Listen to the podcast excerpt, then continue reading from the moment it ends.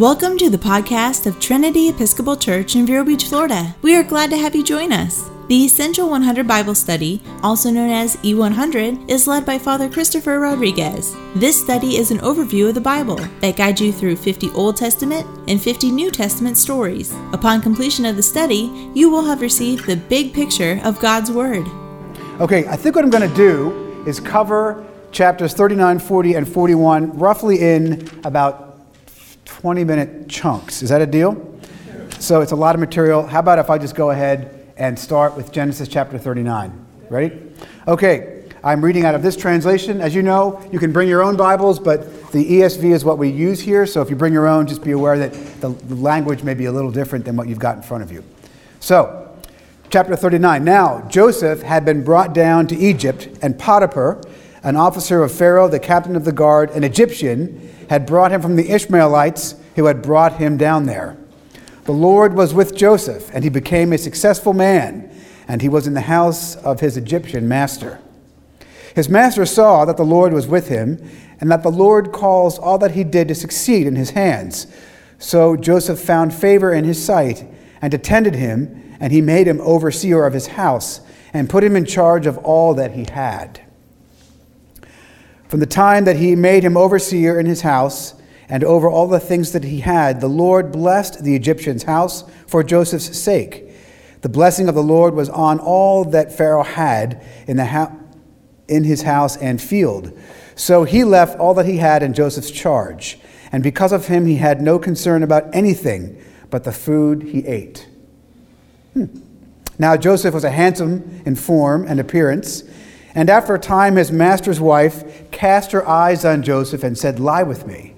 But he refused and said to his master's wife, Behold, because of me, because of me, my master has no concern about anything in the house, and he has put everything that he has in my charge. He is not greater in this house than I am, uh, nor has he kept back anything from me except you, because you are his wife. How then can I do this great wickedness and sin against God? And she spoke to Joseph day after day. He would not listen to her, to lie beside her, or to be with her. But one day, when he went into the house to do his work, and none of the men of the house were in the house, she caught him by his garment, saying, Lie with me. But he left his garment in her hand and fled and got out of the house. And as soon as she saw that he had left his garment in her hand and had fled out of the house, she called to the men of her household and said to them, See, he has brought, um, see, he has brought among us a Hebrew to laugh at us. He came into me to lie with me, and I cried out with a loud voice. And as soon as he heard that, I lifted up my voice and cried out. He left his garment beside me and fled and got out of the house. Then she laid up his garment by her side until his master came home. And she told him the same story, saying, The Hebrew servant whom you have brought among us came in to me to laugh at me.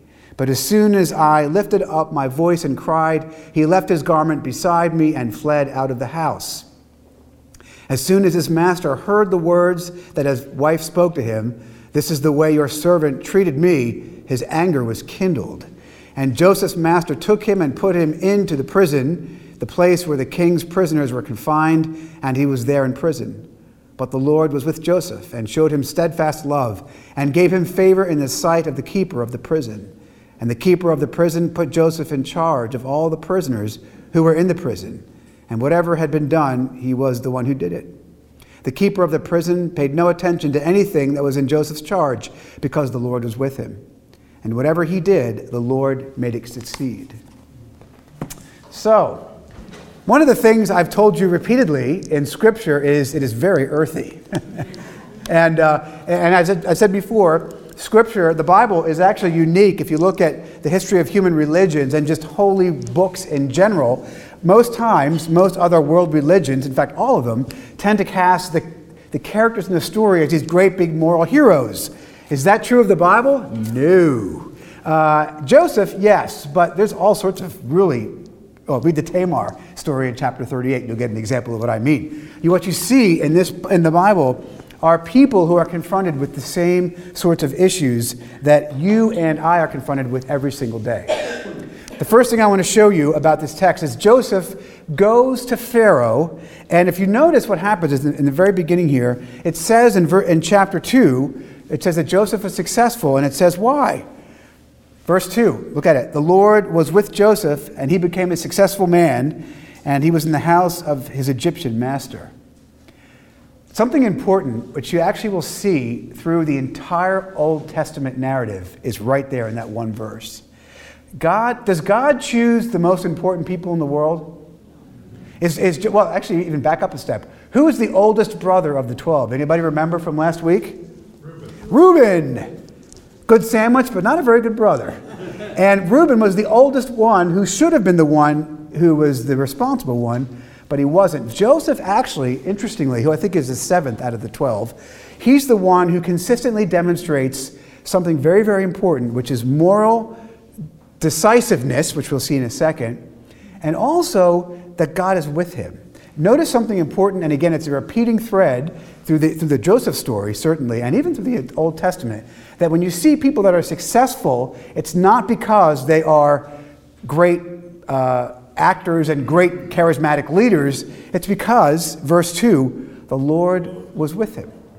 And if you notice, as you're going through the story, Pharaoh, as we, get, as we proceed through this, Pharaoh actually begins to see in Joseph that there's something unique about him, and that actually the Lord, Pharaoh, begins to acknowledge that the Lord is with Joseph. That's important, and here's why. Anybody know anything about ancient Near Eastern Egyptian religion? Is Pharaoh a king?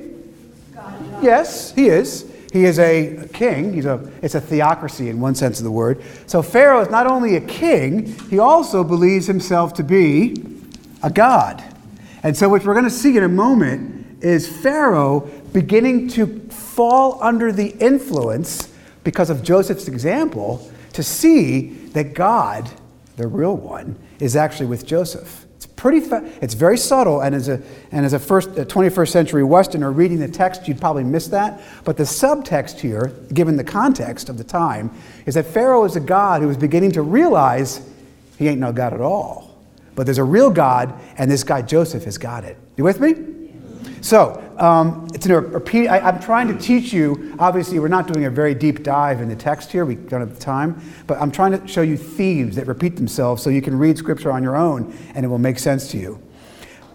Joseph goes into Pharaoh's house and immediately he begins. What does Pharaoh do? Does Pharaoh kick the tires? What does he do?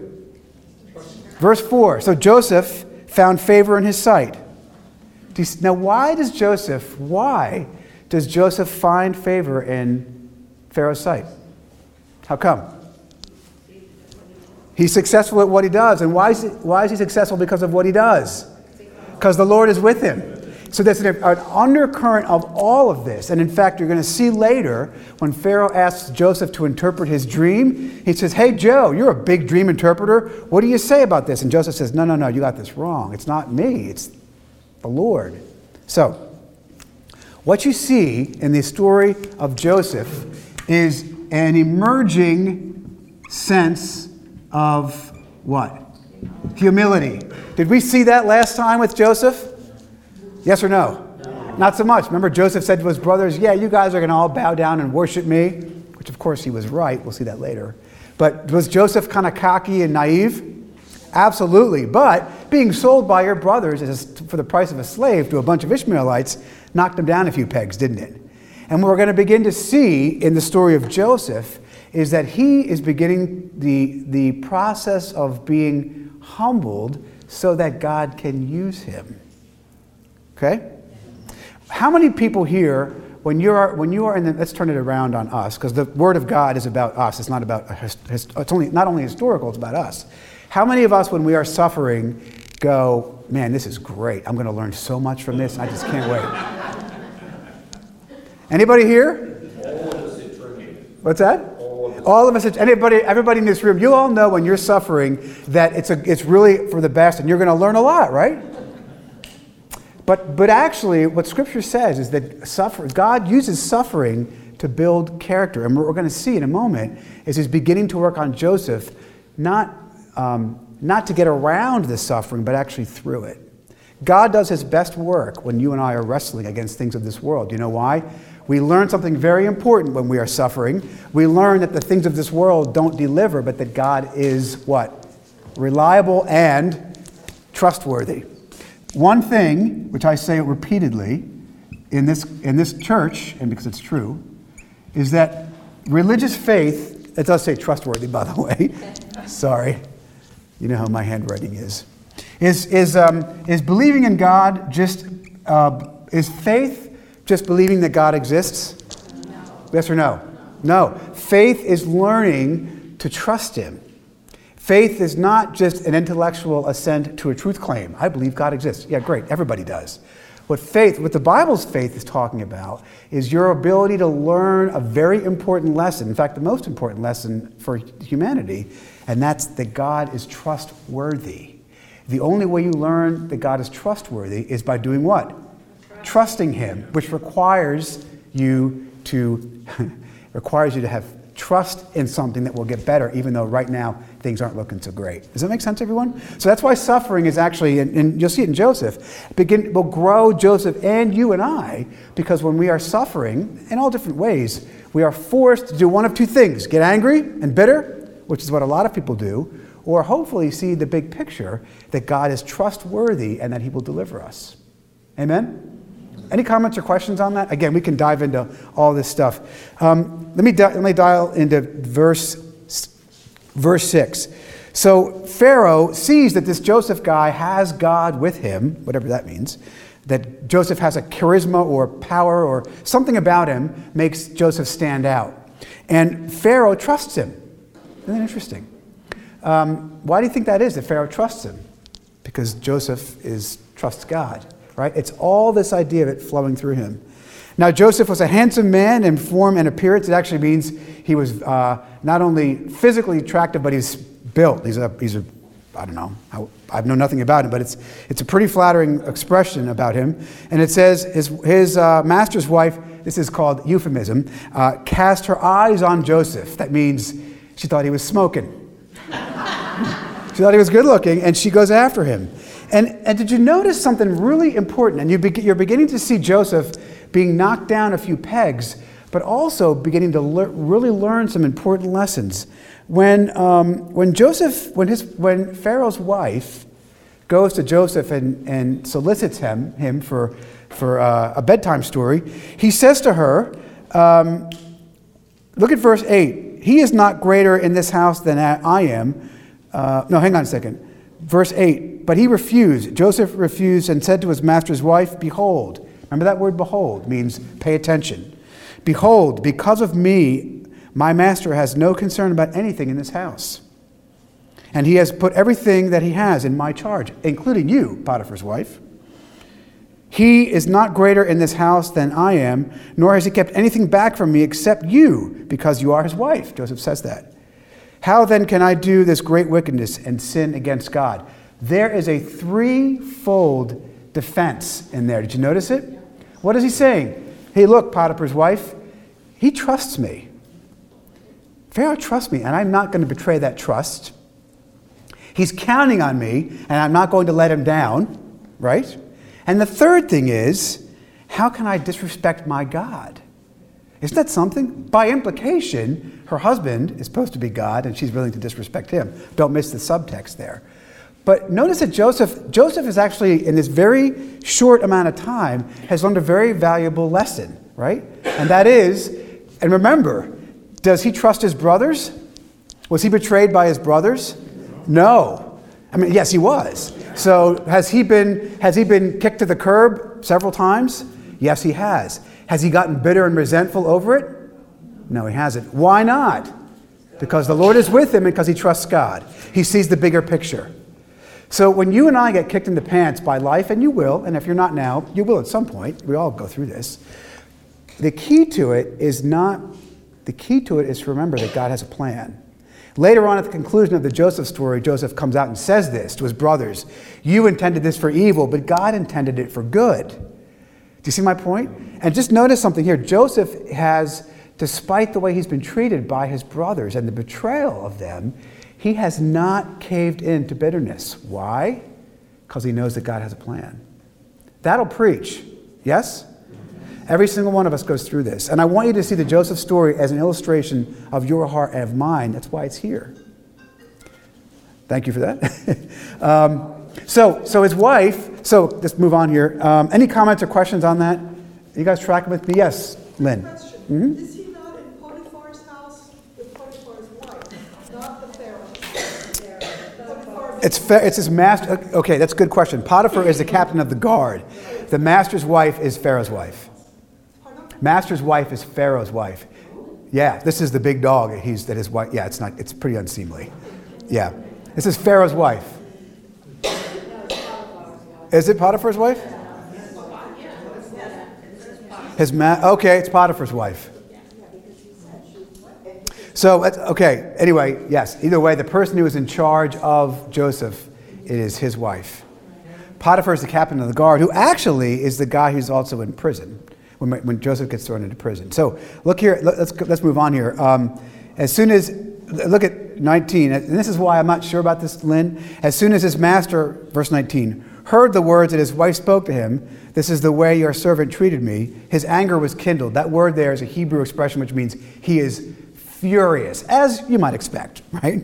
Um, not only because jo- he, he believes that Joseph may have uh, tried to seduce his wife, but he's also betrayed his trust. Anybody here ever been betrayed? It's, it's yes, it's vicious, and it is the worst thing you can go through. Um, and Jacob, jo- Joseph's master took him and put him into the prison, the place where the king's prisoners were confined, and he was there in prison. But the Lord was with Joseph and showed him steadfast love and gave him favor in the sight of the keeper of the prison. This is why I think it's Pharaoh and not Potiphar. And the keeper of the prison put Joseph in charge of all the prisoners who were in the prison. Whatever was done there, he was the one who did it. The keeper of the prison paid no attention to anything that was in Joseph's charge. So the, keep, the, the keeper of the prison is probably Potiphar, which is why I think that it's Joseph. The, the wife in question here is Pharaoh's. But if somebody can find it in here, I'm happy to be corrected. Which verse? Verse what? Well, at the heading for chapter 39, it says Joseph and Potiphar's wife. No, it does. Okay. Well, we'll move on. Yes, okay. I don't see. I, That's in the, If you get the NIV, it's a little clearer. Is it? anyway, uh, and the keeper of the prison put Joseph in charge of all the prisoners who were in the prison. Whatever was done there, he was the one who did it.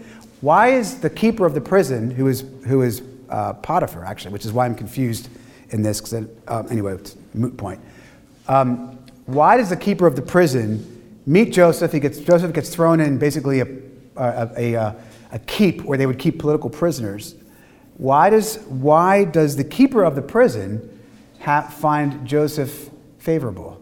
It's a really interesting thing. So, so Joseph was in, was in Pharaoh's house, presumably somebody's house. He is entrusted with everything that Pharaoh has. He then gets thrown into prison, and the keeper of the prison goes, you know what? I like this guy. I'm, not, I'm, gonna, I'm, I'm going to not, um, I'm going to treat him well. I'm going to put him in charge.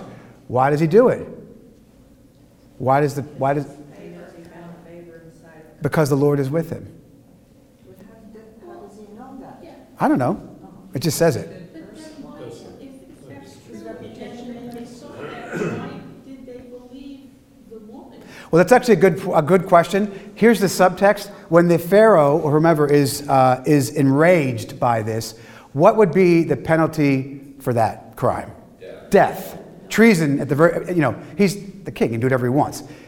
He doesn't kill him, he throws him in, pri- into prison. Why? Well, it's, again, it's speculation, but one of the commentators I was reading through said, well, this may not be the first time something like this ha- has happened. Nothing happened to her? What? And nothing happens to her? Well, that's a good question. I mean, who knows? It's all speculation. But the fact of the matter is, Joseph should have been, if, if the story was as credible as it seems, he should have been whack-o right then. But he wasn't. Why? I'll leave that to your imagination. We don't know why. did it to save face. There could be lots of reasons why, yeah.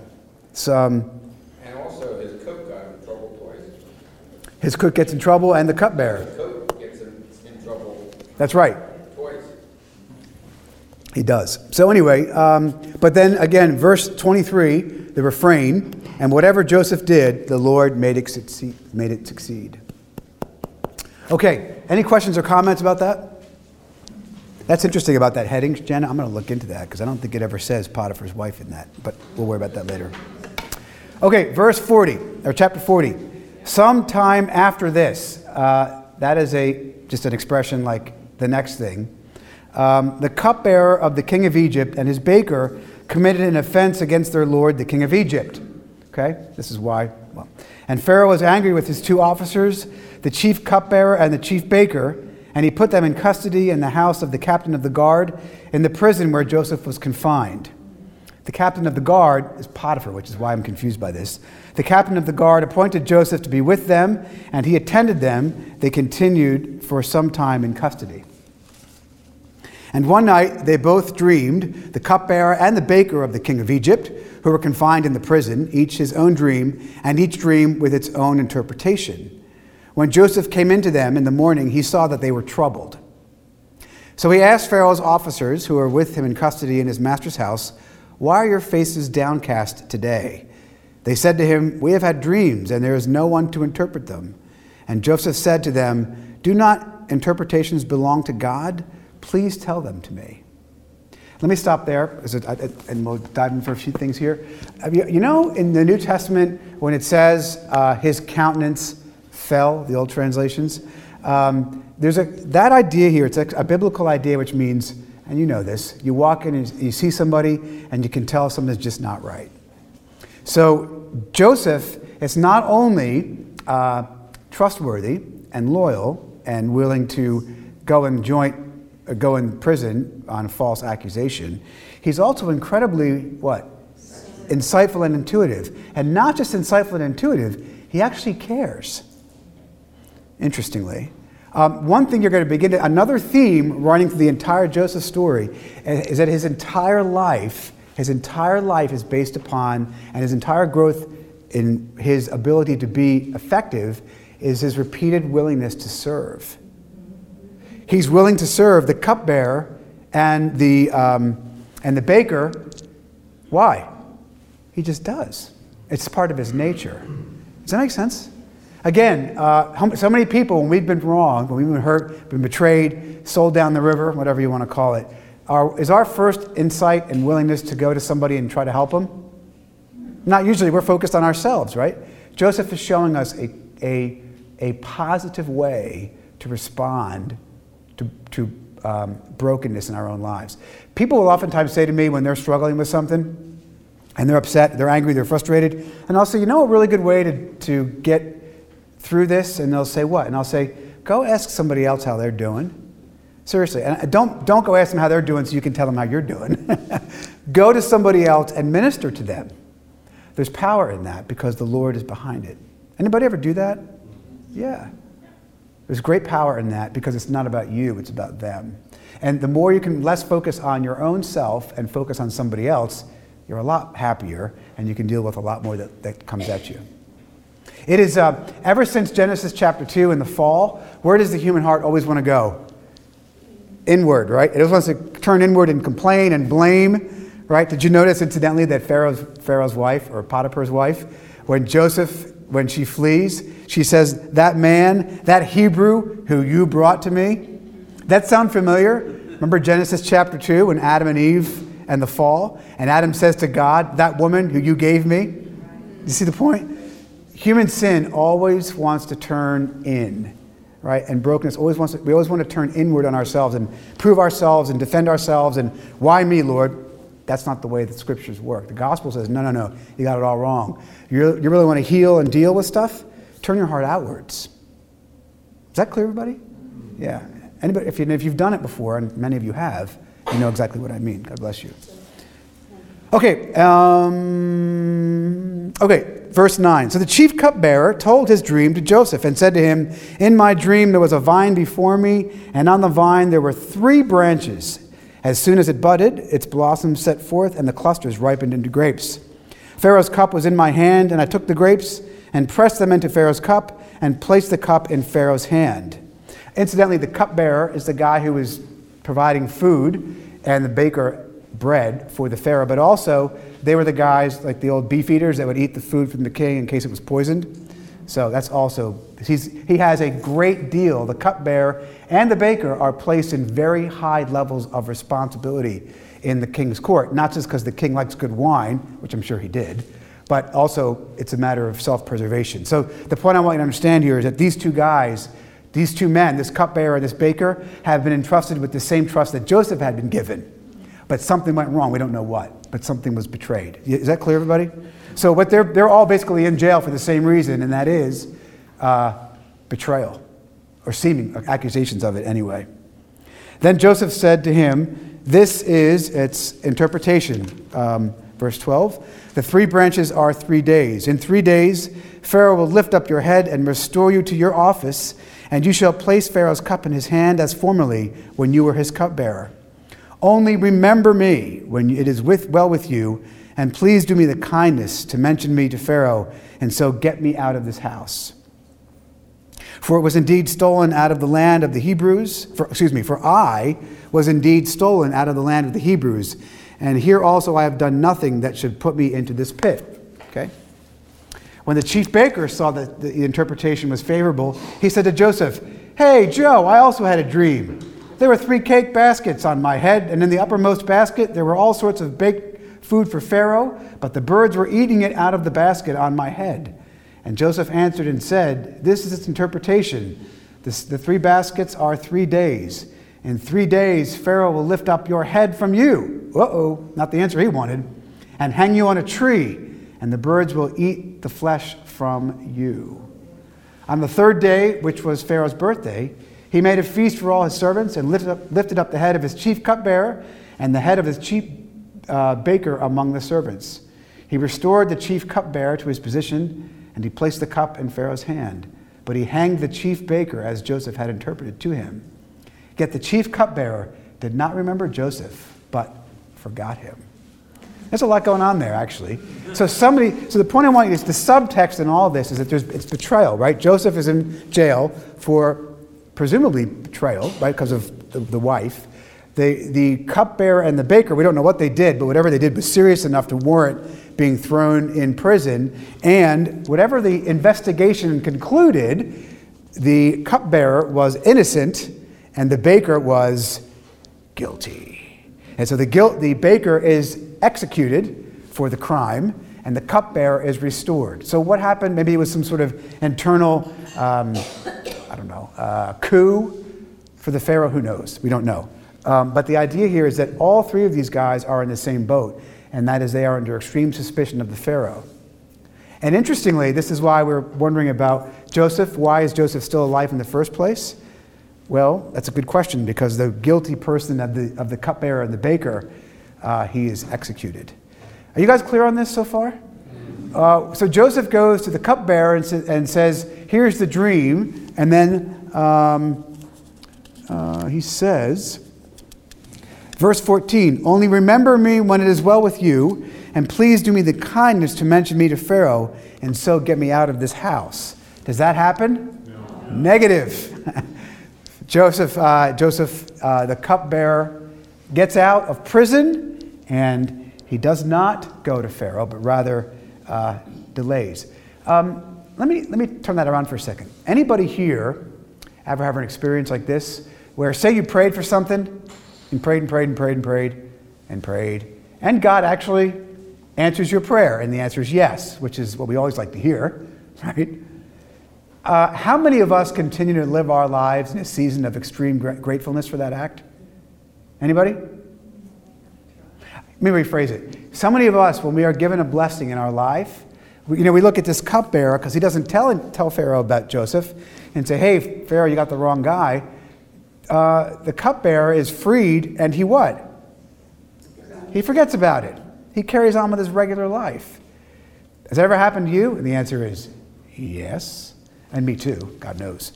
So the point I want you to see here, and it's, it's kind of a, it's a reminder that Joseph is the one who is always ministering to other people, always putting the needs of somebody else ahead of his own needs. And the cupbearer is liberated and freed. Does he go right away to, to help Joseph? Um, there is an idea in script, the Lord's Prayer. Jesus says, Forgive us our trespasses as we forgive others, those who, who have sinned against us. Uh, the idea here is this reciprocity idea that when you've been ministered to, and you all have been in different ways, what God, what the scripture is telling us is don't forget it. Don't forget it. And we all do, which is the problem, right? We all do forget it. We kind of go on with our regular lives. You know, we pray about something, Lord, please, whatever it might be, and it happens. And then we go, oh, great. And we're happy for a day or two, and then we just kind of, we kind of forget about it. It does not become as life transforming a thing as we said it would be when it happened. I wonder if that cupbearer sitting in prison said, Lord, if you just get me out of here, I'll be so, you know, I'll do anything you want, right? Until he gets out, and then. Does that resonate with you? Um, what I'm trying to say, again, is everybody in Scripture is a reflection of us. I mean, they're just human beings like we are, and they all come, they all have the same pastoral baggage that you and I have. And, and I guess the challenge I want to say to you today is when the Lord has answered a prayer for you, and He has, um, don't forget it. Um, and, and let me just comment on that for one second. When you pray, okay, so if God, if you pray to the Lord, anybody ever pray to God and ask Him for something? Anybody? I hope so. He told you to all the time. Um, there are only, everybody says, well, I prayed and God didn't answer my prayer. Sure, He did. Sure, He did. There's three answers to prayer there's yes, which we say, the Lord has answered my prayer, right? Like the cupbearer. The, there's another answer, which is no, which frequently when you look back, you think, thank God I didn't get what I asked for. And there's another one which says this, which is wait, that's the hardest one. Be patient. But see, the point I want you to see is that when we get this answer, we think, yeah, God answered my prayer. But this is also an answer. And this is too, actually. And this one is basically saying, you know what? I got this. Just trust me. Like Joseph, just trust me. I got it. The cupbearer does not tell Pharaoh about Joseph's dream. Not yet, anyway. Guess how much longer Joseph is in the joint for? Two years. That's a long time. So Joseph, Joseph, the cupbearer gets the answer yes. Woo! Joseph gets this answer, right? Be patient. And this is a hard, this is the hardest of all three. But if you're like Joseph and you trust God because you've seen him work and you're seeing him work in your life, that's not quite as difficult, is it? Do you agree? Am I losing you all? when you, when you spend a little time walking with the Lord and seeing how Jesus actually does answer prayer, and he actually does do what he says he will, even when, you're, even when the situation is unclear, we can be like Joseph and trust because we know that God is trustworthy. Let me stop there. Any, any observations or comments? I've been talking a lot today. Adele. Okay. That's a good point. Okay, so Adele's question is why, if Joseph is so trustworthy, trusting rather, I should say, of, of God, why does he ask the cupbearer in the first place? Well, that's a good question, but um, we don't know because it doesn't say. I can't tell you for sure. But I will say this uh, human events in your life and in mine, it's not just, I mean, most times for me anyway, when God answers prayer, he answers it through pretty mundane things, right? So, I mean, could God have sprang open the gates of the prison and let let Joseph walk out like he did with Paul? Sure, he could have. Um, but does Joseph uh, ask the cupbearer to pray for him? Essentially, is what he's doing. Um, yeah, he does. Maybe, he, maybe Joseph has an intuition that that's how God is going to work. I, that, I, I can't tell you why Joseph did that, but I can tell you this, and that is that God uses sometimes supernatural things to answer prayer, sometimes just people and influencing people's decisions. And remember this, too, that an important detail in all this the big point of the text here is not uh, getting Joseph out of prison. The big point of the text here is changing Pharaoh. Because Joseph is learning to trust God, Pharaoh is too. We don't see it yet, but we'll see it in a moment. Good question, though. Anything else? Father, are we good on time? We're good? Okay. Any other comments or observations? Anybody have any questions for me? We're going fast today, I'm sorry, but I've got a lot to, a lot to uh, lot to cover. I've got a great quote here from, uh, from John Calvin. He says here uh, about temptation and being tempted about um, Pharaoh's wife and then being thrown in prison by Joseph, Joseph being thrown in prison and not complaining, but rather ministering to other people. John Calvin says, Temptation is not a part time experience of the believer. Holy Joseph, therefore, must have been endowed with extraordinary power of the Spirit. There's the important part seeing that he stood invincible to the last against all the allurements, this is great old language, all the allurements of the impious woman. Anyhow, good stuff. Oh, Johnny Calvin. All right. Um, any other comments or questions about where we are? Anything? Nothing? Yeah, sure. What you got? Okay. Can you trust that? Okay, so Lynn's point is uh, you can't always trust people, so we have to learn how to trust God. Is that the idea? Wait, that we can't, we, you don't, we can't always trust people, so we have to learn how to trust God. Is that what you said? I think that's more. Okay, more or less. I agree, 100%. Is there anybody you can trust in this world 100%? The answer is no. I hate to say it, but it is true. And including, and is there, it's just, it's just true. So, hate to say that, hate to break that to you if it's true, but it is true. Even, even though, even though, even though uh, you might really want to be as most, and you may be trusting so far to somebody who has entrusted you, granted, but, you know, we're all broken. Right? Is that, but God is faithful always. And the interesting thing, too, about all this story, don't miss it, and actually that's what Calvin was driving at. Joseph is not just trustworthy because Joseph's a nice guy. He's trustworthy because the Lord is with him. Okay? All right. Shall we move on? You guys enjoying this? It's a lot of material. I'm sorry. We're going really fast. But, um, okay, 40, chapter uh, 41, verse 1. After two whole years, Pharaoh dreamed that he was standing by the Nile. And behold, there came up out of the Nile seven cows, attractive and plump, and they fed on the reed grass. And behold, seven other cows, ugly and thin, came up out of the Nile after them, and stood by the other cows on the bank of the Nile. And the ugly, thin cows ate up the seven attractive, plump cows. And Pharaoh awoke. Ever have that happen? And he fell asleep and dreamed a second time, and behold, seven ears of grain, plump and good, were growing on one stalk. And behold, after them sprouted seven ears, thin and blighted by the east wind. And the thin ears swallowed up the seven plump, full ears. And Pharaoh arose, and behold, it was a dream. So in the morning his spirit was troubled, and he sent and called for all the magicians of Egypt and all its wise men. Pharaoh told him his dream, but there was none who could interpret them to Pharaoh. Um, let me say this real quick.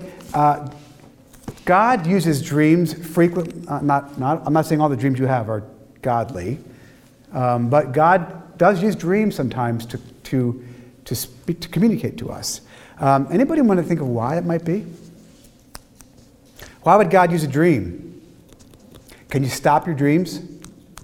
Mm-hmm. A, really good example of this is another Joseph, Joseph, the mother, sorry, Joseph, the husband of Mary of Nazareth, right? He is a guy who is, he's a, uh, a tekton, carpenter, or some worker with his hands, and he has just been told by his wife that she is pregnant by the Holy Spirit. Yeah, okay, sure, right?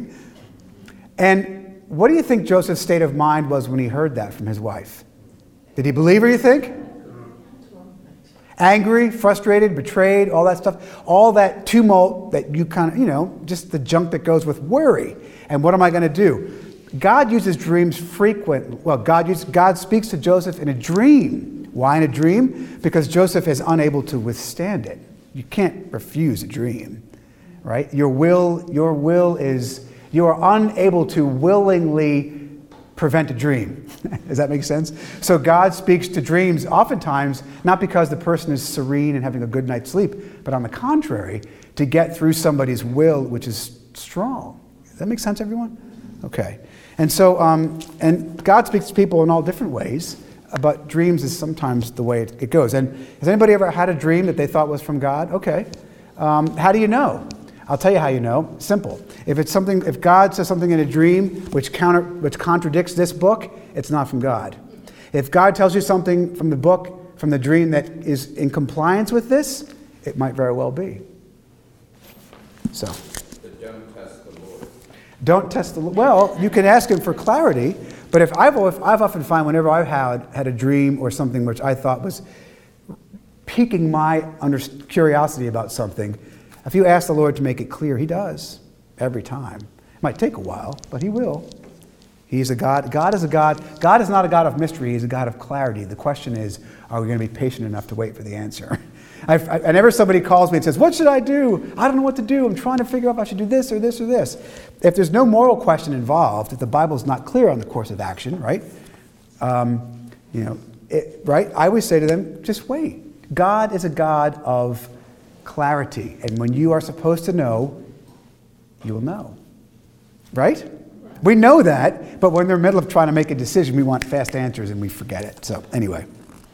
Um, okay, so Pharaoh has this dream, and then the chief cup, cupbearer said to Pharaoh, I remember something. I remember my offenses today when Pharaoh was angry with his servants and put me and the chief baker in custody in the house of the captain of the guard. We dreamed on the same night, he and I, each having a dream with its own interpretation. A young Hebrew was there with us, a servant of the captain of the guard. When, he, when we told him, he interpreted our dreams to us, giving an interpretation to each man according to his dream. And, he, and as he interpreted to us, so it came about. I was restored to my office, and the baker was hanged.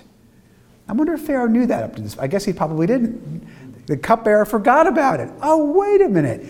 Um, I will frequently give you guys this text to think about and pray about. You know what it is, probably already. 1 Peter chapter 3, Verse what? Come on, you should know this. 1 Peter chapter 3 verse 15 which says, "Always be prepared to offer testimony for the hope that is in you." Right? When God has worked on your life, always be ready to speak about it. Oh, oh, be, be clear in your mind what your story is. Think about it. I mean, it's not complicated. And what, what St. Peter says is always be ready to share with somebody else how God has helped you. Did the cupbearer do that? No. Well, he did eventually, but it took him a while. Then Pharaoh sent, and verse 14, then Pharaoh sent and called Joseph, and they quickly brought him out of the pit. And when he had shaved himself, when Joseph had shaved himself and changed his clothes, he came in before Pharaoh. Uh, that word there, um, um, you ever seen pictures of uh, Egyptian kings and stuff? Um, or Egyptian regular people? They always shave, they shave their heads for some reason. I don't know why but it was part of uh, Egyptian respect for the monarch that you would shave your, I guess probably your whole body, but shave your head certainly and your beard. Whereas for a Jew, you were always had a beard, right? Or at least, yeah. So anyway, uh, Joseph complies with the standards of the day. He, he uh, shaves himself, gets dressed, and goes and, uh, and sees Pharaoh. And Pharaoh said to Joseph, I have had a dream, and there is no one who can interpret it. I have heard it said of you that you hear a dream and you can interpret it. Look at this. This is classic Joseph. Joseph answered Pharaoh. Joseph said, Now look, put yourself in context. Pharaoh says, I heard you can do this for me. And you know what? Maybe if you help me out, maybe I'll get you out of the, maybe I'll spring you from prison, Joseph. Can you, hem, can you help a brother out? And Joseph, Joseph, who does not put his own needs first. Joseph answered Pharaoh, it is not in me. God will give Pharaoh a favorable answer. Isn't that something? Then Pharaoh said to Joseph, Behold, in my dream, I was standing on the bank of the Nile. Seven, clo- seven cows, plump and attractive, came up out of the Nile and fed on the reed grass. Seven other cows came up after them, poor and very ugly and thin, such as I had never seen in all the land of Egypt. And the thin, ugly cows ate up the first seven plump cows. But when they had eaten them, no one would have known they had eaten them, for they were still as ugly as in the beginning. Then I woke. I saw in my dream seven ears growing on one stalk, full and good. Seven ears withered thin and blighted by the east wind sprouted after them. And the thin ears swallowed up the seven good ears. And I told it to the magicians, but there was no one who could explain it to me. Um, these magicians ha- appear elsewhere in the Old Testament in Egypt. Anybody know where? Moses. Moses. After the, after the Israelites get to Egypt, which we're going to talk about, God's got to get them back out again. And he doesn't use Joseph, he uses Moses. And when the Moses story, which we'll get to later, God, uh, Pharaoh caused his magicians to work magic, to, to figure why the rivers are turning to blood and to do to mimic the things that God is doing. It's the same guys here. But here, they are unable to give an answer. Or did God block them? Oh, who knows? I mean, yeah, God, that's a good question. Um, but yes, or did God block them, or are they just incapable? I don't know. Um, Then Joseph said to Pharaoh, The dreams of Pharaoh are one. And God has revealed to Pharaoh what he is about to do. The seven good cows are seven years, and the seven good ears are seven years. The dreams are one. The seven lean and ugly cows that came up out of them are seven years, and the seven empty, empty ears blighted by the east wind are also seven years of famine. We're never going to get through all this. It is I, it is as I told Pharaoh, God has shown to Pharaoh what is about to do. There will be seven years of plenty and seven years of famine, and uh, that's what. And so Pharaoh says, "Great, Joseph, you're hired. I'm just going to talk through the rest of this here." And Joseph begins to rise to power. Um,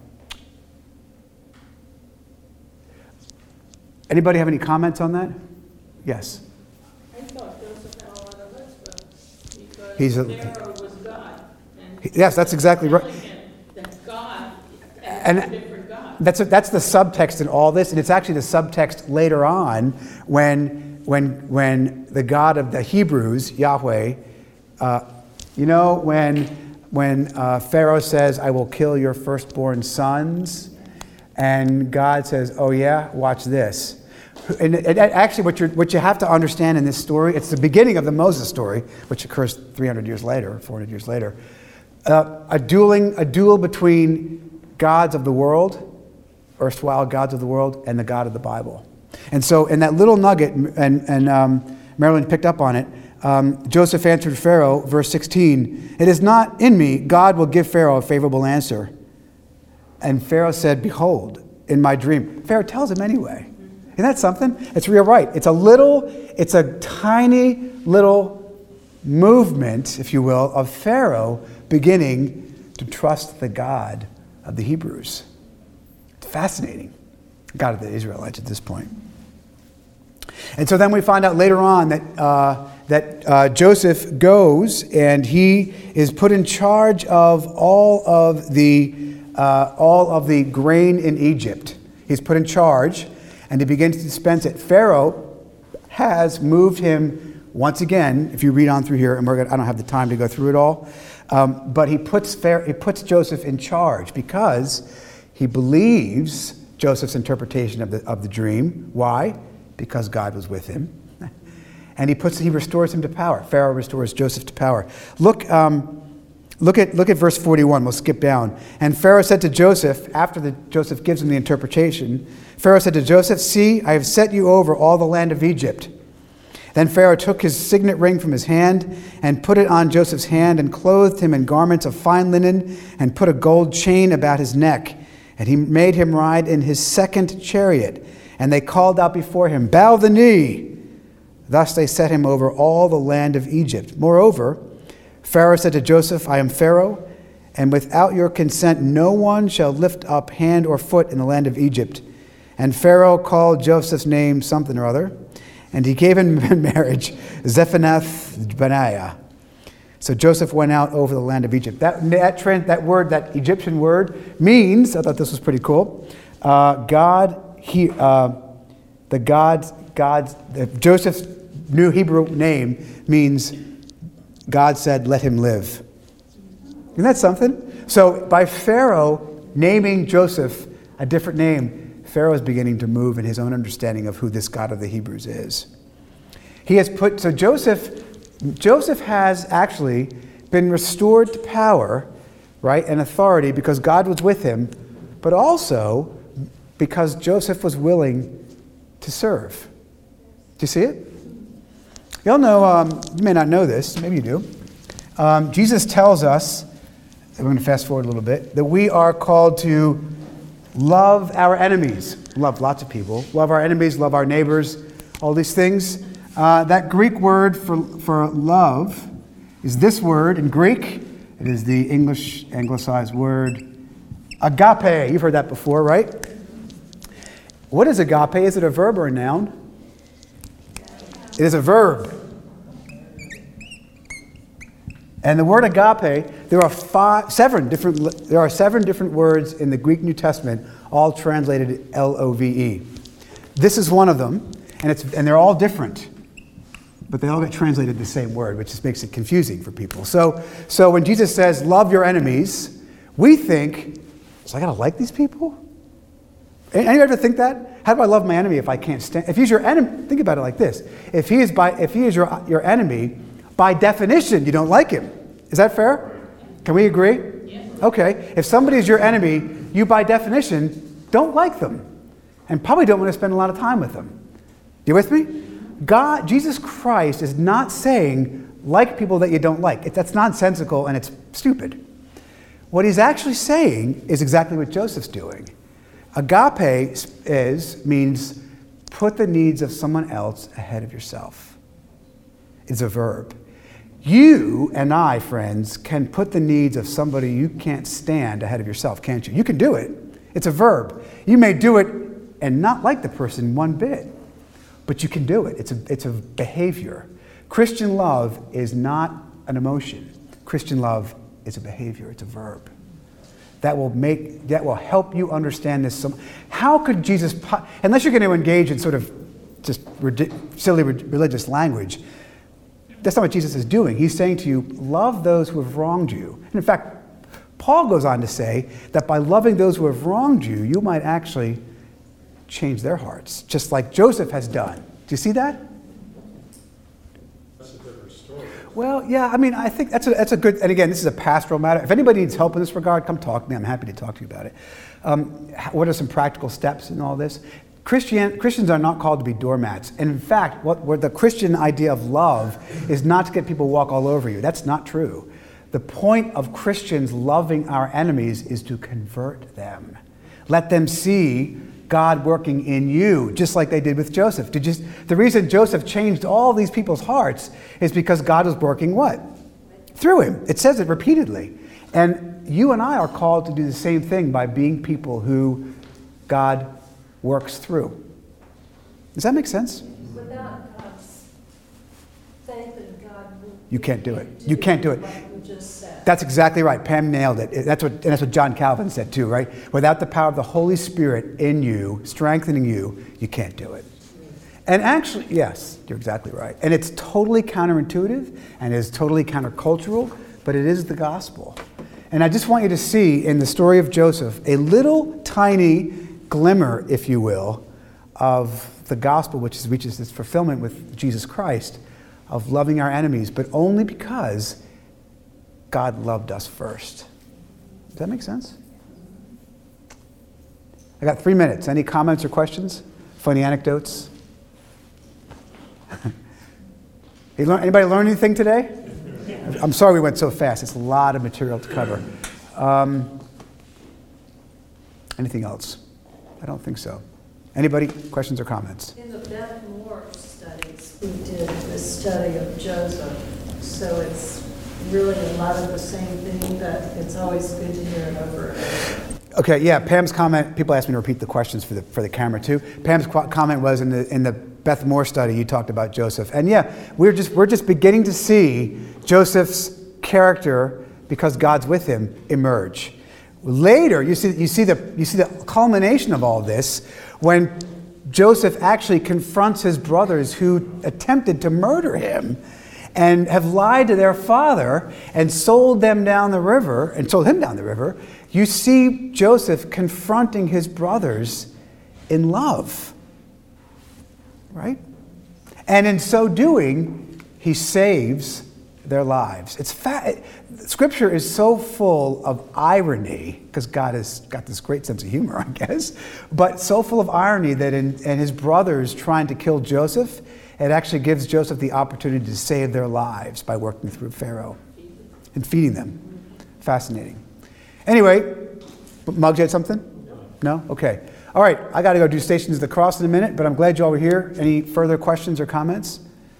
Uh, okay. Uh, by the way, these, are, these uh, lessons are online on the website if you want to go back and rewatch these. Uh, they're good, good fodder to think about. And uh, we've covered a lot of material, so it might give you a chance to re-hear some of the stuff from today. Before we go, uh, shall we close in prayer? The Lord be with you. Lord God, we thank you for your word, which challenges and comforts us. Lord, we thank you for the gift of the faith of your servant Joseph, who uh, in so many ways prefigures the real saving faith of Jesus Christ. Father, we thank you for Joseph. We thank you for um, his willingness to trust you, not despite suffering, but in the midst of it, and his willingness to love his enemies, not despite suffering, but in the midst of it. Help us to see that it is only through your indwelling spirit and power that can enable us to do that. In Jesus' name we pray. Amen. Thank you for tuning in to our Trinity Episcopal Church podcast. If you enjoyed our conversation, we ask that you like, subscribe, or share this message. To find out more about the work God is doing through Trinity Episcopal Church, visit us online at trinityvero.org and follow us on Facebook.